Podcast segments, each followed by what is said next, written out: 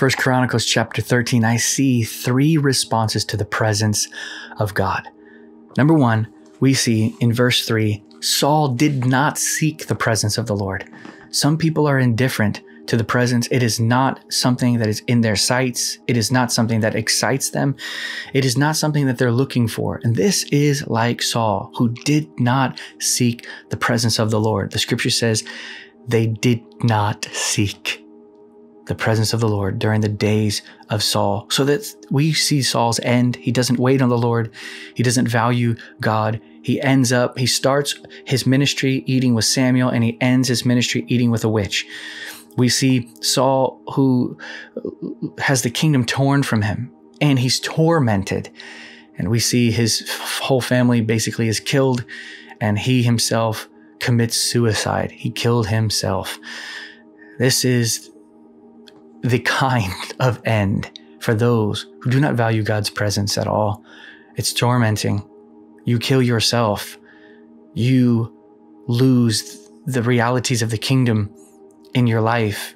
You may have started right, but you will not end well if you do not seek the presence of the Lord. You will not wait on the Lord.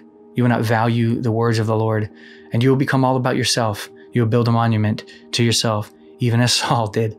This is what happens when we do not seek the presence of the Lord. So, Lord, help me to seek you in your presence, the experience of your person. Jesus' name. But number two, you see Uzzah. Uzzah's a priest. He's been around holy things his whole life. And then when they're bringing the ark back, he reaches out and he touches the ark. He knows the Bible and he knows that the scriptures has said if anybody touches the ark, they will not live, they're going to die. Maybe Uzzah was so familiar with holy things and he was so confident in his own faithfulness to God as a priest all these years. Maybe he was like, well, that doesn't really apply to me. I mean, generally, you can't touch the ark, but I'm a priest and I've been doing this a long time. God is not going to kill me. But he doesn't realize that God is holy and keeps his word, and that the irreverence that Uzzah responds to the presence with destroys him, it kills him, he dies. Uh, I wrote this down. Uzzah was a priest, having served God for many years. His irreverence was judged by God. God will not overlook our disobedience because of our position. this is what Uzzah shows us. This makes me scared, even as the scripture says that David feared the Lord that day. He was scared of God that day, and he trembled. And I think this is what we should do when we see ministers fall, when God judges people. We should not speak about that fallen minister and say, oh, look at so and so. Let our bones shudder and say, ooh, this could happen to me. I will not play with God. Uh, in my life, many times I have had to have this shuddering over and over again because I think over time we start to become familiar with the presence of the Lord, become naturally kind of ho hum about it. And this is the blindness that happens to men. And I just want to encourage us that God will not overlook our disobediences because of our position or even our past, our faithfulness through the years, or even our tending to his things. This is very important. We must respond to the presence in a different way. And the third one is Obed, Obed Edom. He receives the presence, he offers no objection to it. It is offered to him just as the presence of God is offered to us in the gospel. And Obed says not only nothing in obstruction to it, but receives it completely into his home, into his life. And that is what I believe is a right response to the presence of the Lord. He receives the presence. Oh, God has offered to us in the gospel, connected to the sending of His Spirit or the sending of His Spirit through the gospel. He has offered His presence to us.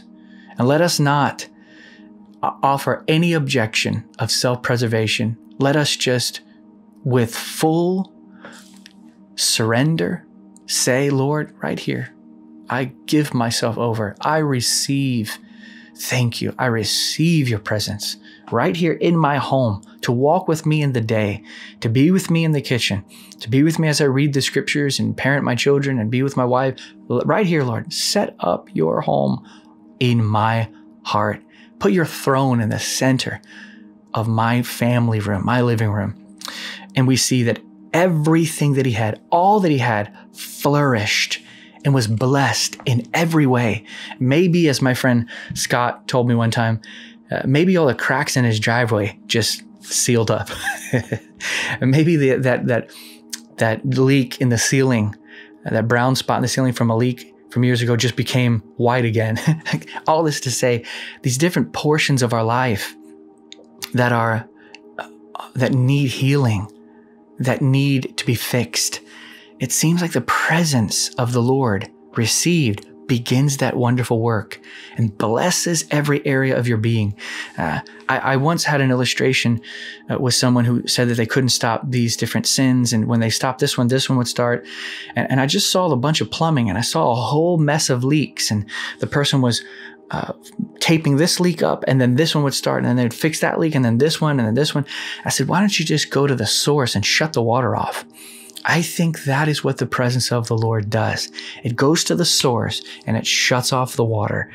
Because God Himself fulfills the soul thoroughly. He shuts up all the vacuums of the soul and He becomes the blissful satisfaction of life where we can say, Lord, here I am.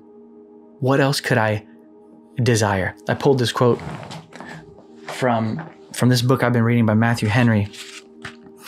It's pretty outstanding.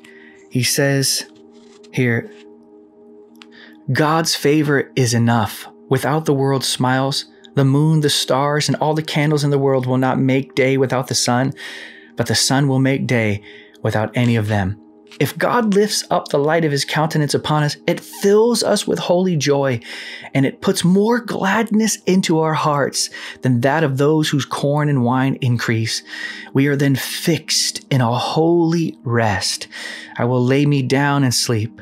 God is my God, and I am pleased. I am satisfied. I look no further. I desire nothing more. I dwell in safety and confidence. While I walk in the light of the Lord, I neither lack any good nor am sensible of any deficiency. So I neither fear any evil nor am apprehensive of any danger. The Lord is to me both sun and shield, a sun to enlighten and comfort me, a shield to protect and to defend me. All praise you, God. I thank you that you are these things to us. And may we find that in the word, you swoop down to dwell with us, even as in worship, you pick us up to dwell with you. Thank you, Lord, for your words and teach us to value the explaining of the word and find life therein specifically seeing the man Christ Jesus and hearing him and experiencing him in a personal way through your word in your precious name. In Jesus' name, amen and amen. God bless you guys. Don't forget on Tuesday nights, 7 p.m. Eastern Standard Time, I meet with my partners and we wait on the Lord together. We look at the scriptures, wonderful community of people there. I would love for you to be a part of it. I'll put a link down below. It's called Adoration Mentoring International. God bless you guys.